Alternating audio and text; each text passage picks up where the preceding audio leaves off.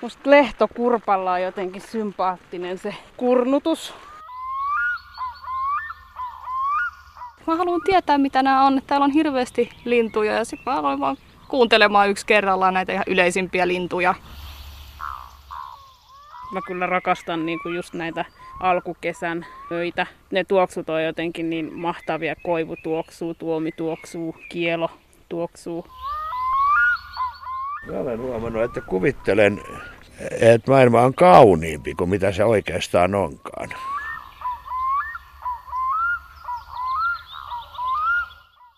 Olen lintuharrastaja Hannes Tiiran opastamalla Lintujen yö-retkellä Tuusulassa.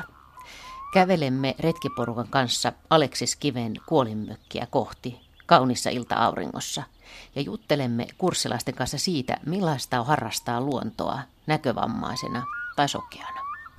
No, tällä Lintujen yö-tapahtumalla on päätarkoituksena opettaa tuntemaan meidän tavallisimmat lintulajimme.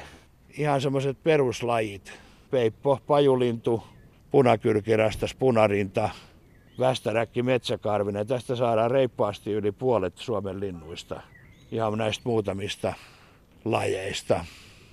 Ja se lintu, mikä meillä nyt tässä on erityisen voimakkaasti äänessä, on mustarastas. Tällä hetkellä kuuletteko jotain muita ääniä? Räksähän tuolla oli, joo.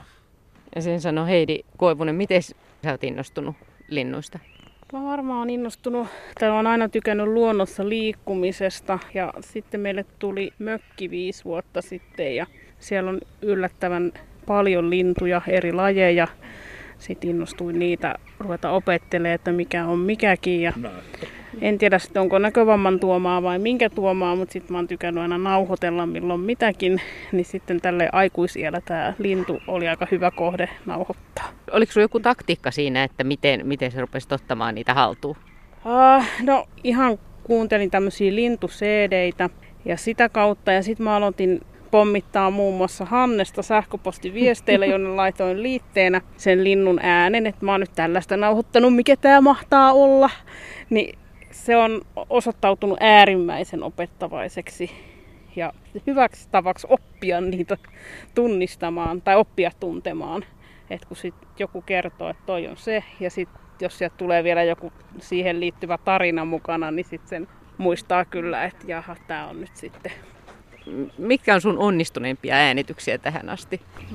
No, me oltiin maaliskuun alussa mun ystävän kanssa, jonka kanssa meillä on tämmönen projekti itse asiassa tänä vuonna tallettaa 100 eri linnun äänet, siis lintulajin äänet. Niin se on vähän niin kuin tää BirdLifein tunnista 100 lintua, mutta teillä on kyllä aika paljon haastavampi tää. Joo, niitä on nyt 59 kasassa. Komeeta. Että me oltiin elämämme ensimmäisellä omatoimipöllöretkellä mentiin tonne Sipoon korven sinne Länsitien varteen ja siellä käpyteltiin ja heti kuultiin melkein lehtopöllö. Ensin se kuului kauhean kaukaa ja nälkähän tietysti kasvaa syödessä ja sitten piti päästä lähemmäksi ja lähemmäksi. Ja kyllä me siitä ihan hyvä taltiointi saatiin. Meidän seurana oli myös metsäjäniksiä, joita tää mun opaskoira sit rupesi uikuttamaan. Sitten oli pakko tallettaa 2 eri pätkää, että saatiin ihan semmoinen puhdas pöllöpätkä, mutta sitten se oli niin hauska se metsäjäniksien loikkiminen siinä ohessa, niin sekin piti säilyttää. Nyt on seuraava pysähdys ja Hannes on sen näköinen, että nyt pitää kertoa. Joo, täytyy kertoa, että tässä liikenteen häiritsemänä tosin niin 2 peippoa laulaa kilpaa. Se on toi tommonen iloinen tirskahdus. Tunteeko kaikki peipon? Hyvä, niin kuunnellaan hetki tätä. Meistä vasemmalle on sitten se peippo, joka kuuluu vielä voimakkaammin. Mutta tuolla on sitten myös osasta meistä oikealle ja osasta suoraan on myös peippo. Heidi Koivunen, mitäs muita äänitteitä sitten vielä, mikä tulisi mieleen, mitkä olisi onnistunut hyvin sun mielestä? No, tää on ehkä meidän mökiltä, niin ihan tämmönen vahinkonauhoitus oikeastaan oli. Ihan pääsiäisen alla. Me mentiin sinne keskiviikkona ja sitten mä menin illalla kuuntelemaan lintuja ja Sitten tuli aivan hiljasta, niin kuin aurinko laski ja sitten kuului toi taivaanvuohen mäkätys. Ja se meni tosi läheltä, niin siitä tuli sellainen onnistunut pätkä. Kauhean kiltisti toi sun opaskoira kulkee tässä, eikä paljon ääntele, mutta tietysti sit välillä siitäkin voi tulla äänitykseen vähän lisää ääniä. Joo, kyllä välillä tulee nuuskimista, vähän uikahtelua. Tai sitten jos oikein tylsäksi elämä käy, niin sit voidaan ruveta syömään käpyjä tai jotain heiniä. Tai... Et kyllä sieltä sit välillä tulee niitä häiriötekijöitä kyllä ihan tästäkin.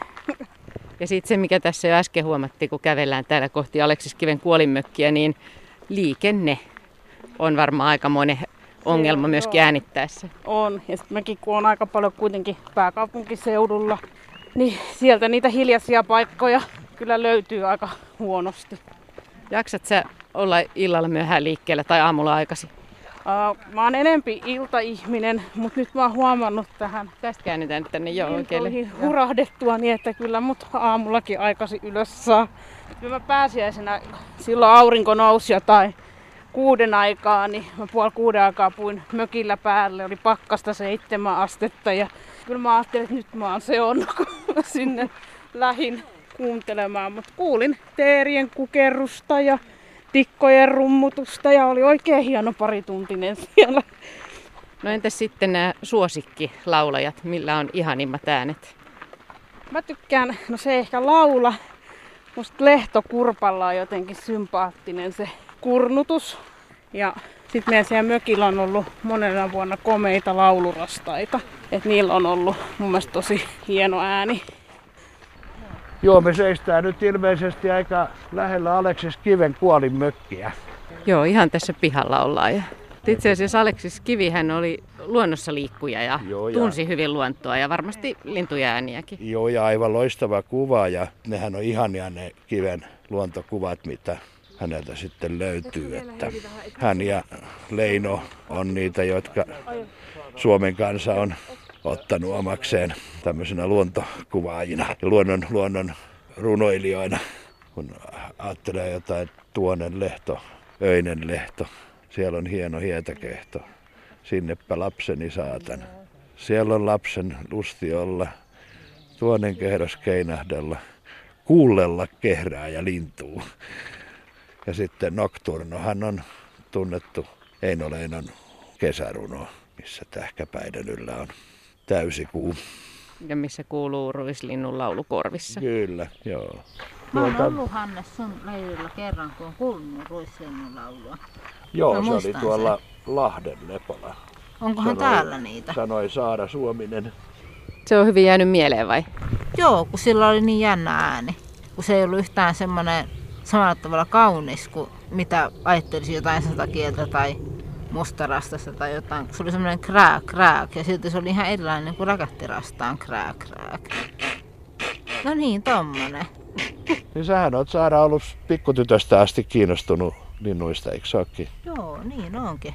Siis varmaan ihan siitä, kun oli lapsena semmoinen rivitaloasunto ja oli takapiha, missä oli luontoa ja kuuli linnun ääniä ja oli kaikkia etanoita ja kotiloita ja toukkia, mitä pääsi koskettelemaan ja sitten oli joskus 6-vuotiaana jo ensimmäinen C-kasettinauhuri, millä pääsi äänittämään. Ja sitten on päässyt vanhempien mukana luontolle retkille ja leireille. Ja siellä on Hanneksenkin kanssa tavattu. No onko sulla suosikki linnun ääntä? Olisiko se nyt se mustarastas, kun sitä sentään sen verran kuulee? Tai sitten se ruisraake, kun se jäi mieleen silleen. Meillä oli kerran talvella, kun mentiin joulun jälkeen ulos lenkille vanhempien kanssa, niin oli sorsaparvi merellä jossain, kun on... Asuttiin siellä Vartiokylässä Itä-Helsingissä ja ne vähän äänteli siinä ja isä sanoi, että on iso parvi.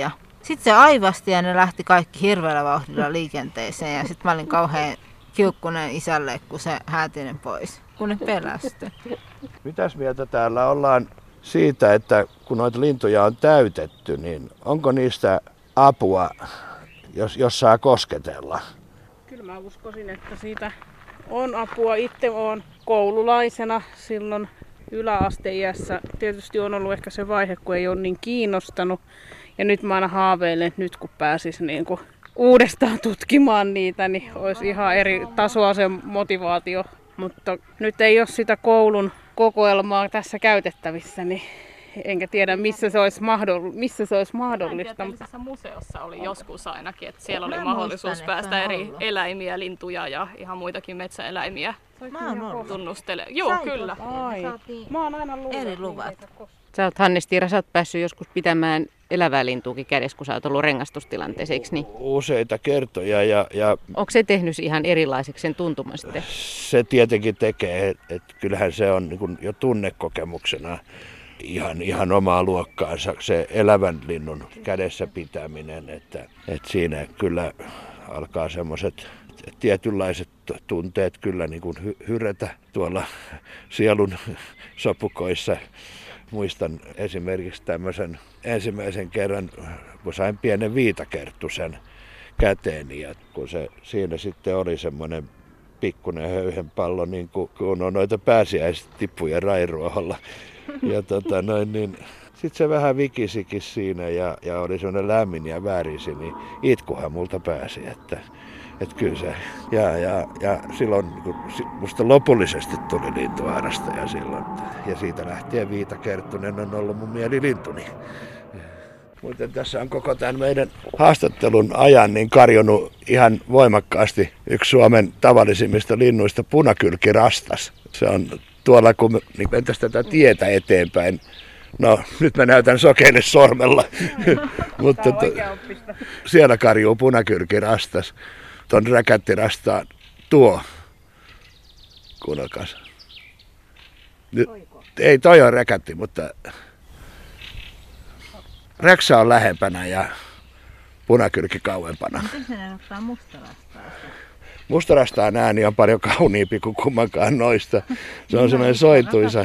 Räkättirastaan äänihan on tuosta räkätystä. Ja toi on paremminkin niin kiekasu tai tommonen. Lintujen ääni on muuten hirveän vaikea kuvata sanallisesti. Siis se lintu, joka tuolla räkättirastaan suunnalla ääntelee eri tavalla kuin se, niin se on punakylki. Olipa hyvä selitys. Ei niitä välillä pysty oikein kummosemmin selittämään. Ja helpompi ehkä onkin, mitä mäkin olen tässä vasta tämän kevään aikana innostanut ja aloittanut, niin kuuntelee yksitellen niitä jostain netistä tai muualta. Mites mikä sun nimi oli? Jenni Nyholm. Niin sä oot nyt vasta aloittanut lintujen äänittämisen tai kuuntelemisen? Joo, kuuntelemaan olen aloittanut nyt tänä keväänä, että mua on aina ärsyttänyt. Mä liikun paljon luonnossa myöskin ja mua ärsyttää, kun mä en tunnista niitä. Että kyllähän sieltä nyt joku perusvaris ja harakka erottuu. Mutta mä haluan tietää, mitä nämä on. Täällä on hirveästi lintuja ja sitten mä aloin vaan kuuntelemaan yksi kerrallaan näitä ihan yleisimpiä lintuja läpi netistä esimerkiksi. Ja sitten yritin vaan tunnistaa niitä tuolla pitkin metsiä, kun menin, että hei, nyt löytyi mustarastas ja nyt löytyi tommonen ja tämmönen ja täällähän on vaikka mitä lintuja. Et ei hitsi, että mä ikinä ajatellut, että mä opin niin kun 10-15 lintua tunnistamaan näinkin helposti kevään aikana. Ja sitten oli hauska seurata, että hei, nyt on tullut kevään myötä joku uusi, että nyt täällä laulaa joku ihan uusi lintu, että se on muuttanut nyt vasta jo. Huomaatko sen helposti, että ne laulaa samalla paikalla, että niillä on joku suosikkipaikka vaikka? No kyllä tuolla ainakin missä päin mä asustelen, niin siellä on ihan selvät alueet, että jossain tietyssä paikassa, missä on jotain lyhyttä heinikkoa ja tietynlaista maastoa, niin siellä tapaa jotain lintua paljon enemmän kuin sitten menee syvemmälle metsään tai kallioisammalle johonkin merenrantaan. Ja on siinä ihan selvä ero. Hannes Tiira, sä puhuit joskus, me puhuttiin satakielestä, tehtiin juttua, kun sä oot kirjoittanut kirjan satakielestä, niin sä sanoit silloin joskus, että satakieli voi toimia myöskin sokealle niin kuin äänimajakka. Kyllä. Se voi toimia, että se kuuluu kauaksi ja sen perusteella on helppo suunnistaa, koska satakieltenkin äänet keskenään jonkin verran poikkeaa toisistaan, niin jos oppii tuntemaan ne hyvin, niin voi suunnistaa aina tietyllä tavalla ääntävää satakieltä kohti. Ja useilla paikoillahan ei olekaan kuin yksi satakieli, niin se on sitten helpompaa, mutta sitten jos on niin kuin jossain Porin toukarissa, niin jos voi yhtä aikaa kuulla 7 satakieltä, niin sitten vaan pitää oppia tunnistamaan ne niin kuin yksilöllisesti, että mikä milläkin tavalla laulaa. Pieniä eroja niissä on, mutta eihän satakieli suinkaan ole sitten kuitenkaan se lintu, joka niin kuin kaikista eniten pystyy muuntelemaan ääntään, että toi mustarastaskin pystyy muuntelemaan paremmin, mutta meidän luontomme parhaat äänenmuuntelijat on kottarainen ja sitten nämä kaksi kerttuslajia, viitakerttunen ja luhtakerttunen. No, onko ne päässyt sua usein hämäämään, niin että ne on esimerkiksi matkinut jotain ihan toista lajia? Ei, koska kyllä se kokonaisuus sitten kuitenkin erottuu.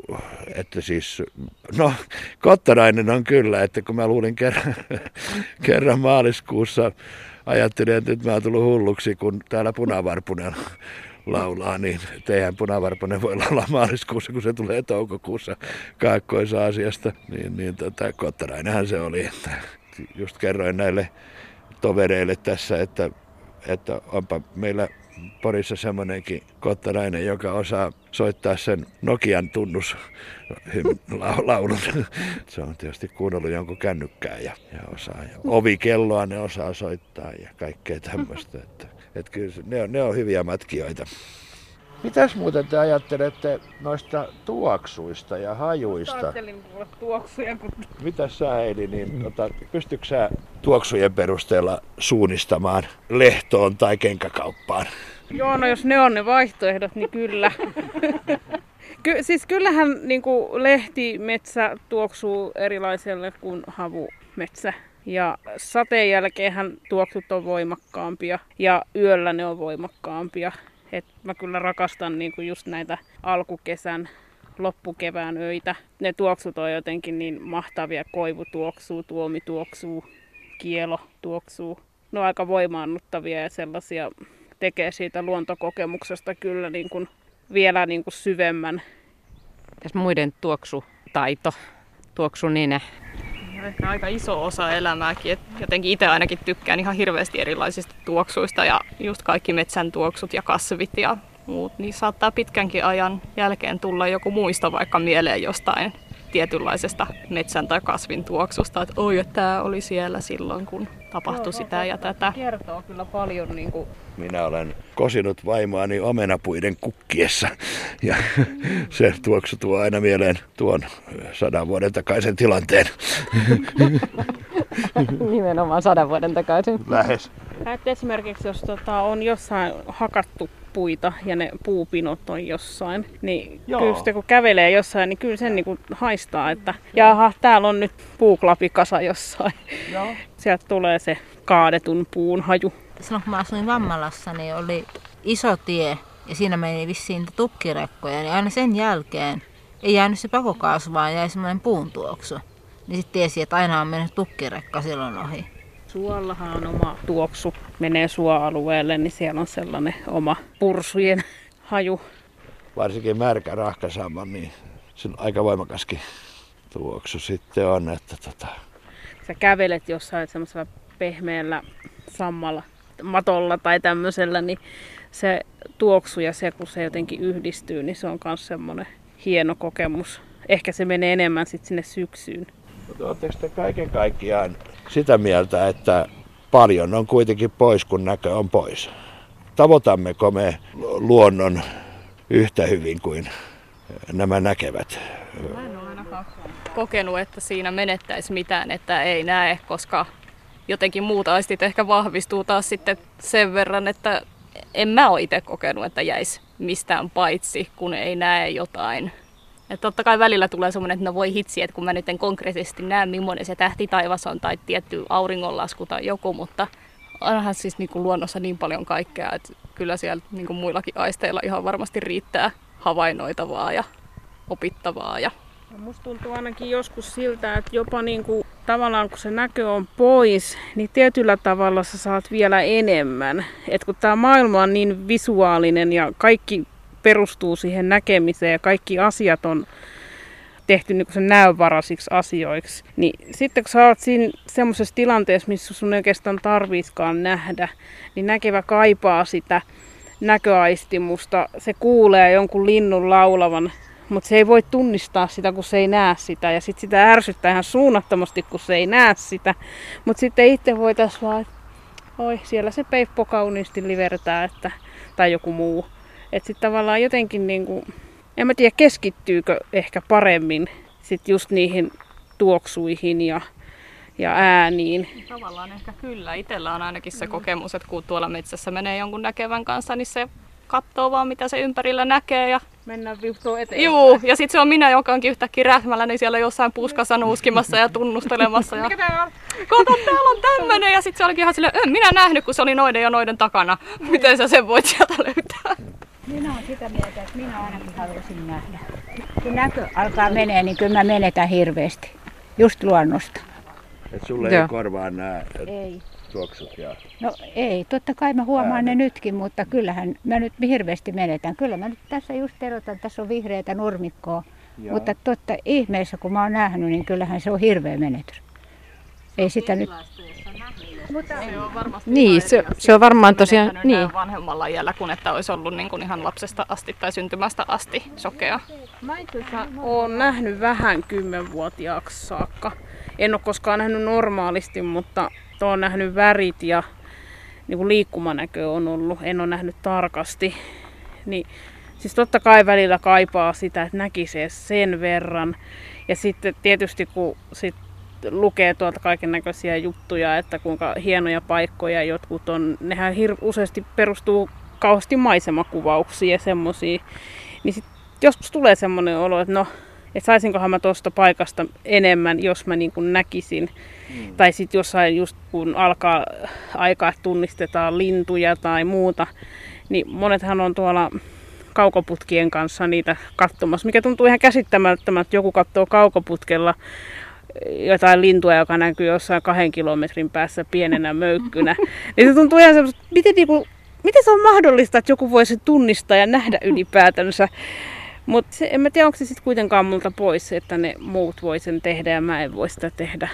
Ainakin mun mielestä se, että vaikka niin näkö on heikentynyt, niin ei se, niin ehkä se, että on suppeampi alue, mitä voi tuntea ja tunnistaa, niin se itse asiassa helpottaa paljon, koska sun ei tarvitse nähdä sinne ja kauheasti, että ihmiset menee jonnekin pitkälle, että ne näkisi jotakin. Ja sitten kun niille yrittää sanoa, että hei katso, tuossa on niin ne on ihan, no ei se kiinnosta, kun se pitää nähdä se joku siellä 3 kilometrin päässä. Mua itseäni harmittaa eniten se, ettei näe silloin, kun on semmoisia tienylitystilanteita, että meidän avustajan kanssa ja avustaja näkee, että kato meni kettu tien yli tai jänis meni tai jokin eläin menee tien yli, niin silloin toivoisi, että itsekin pystyisi näkemään niitä. Ja mä olen heikkonäköinen, että mä näen jonkin verran. On syntymästä lähtien ollut tämä sama näkö. Et me ollaan tosi yksilöllinen, hirveä kirjo tässä näkövammassa. Ollaan niin kuin hyvin eri tavalla näkeviä ja vielä siihen näköömme suhtautuvia.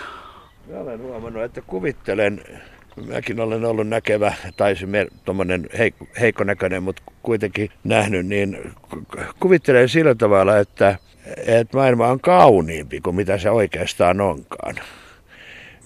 Muistan sen semmoisen lapsuuden maiseman tuolta Jämsänkoskelta, mistä mä oon kotoisin, niin ne Harjunsalmen ja Kankarisveden maisemat ja muut, niin ne kangastelee mulla yhä sellaisena kuin ne olivat silloin.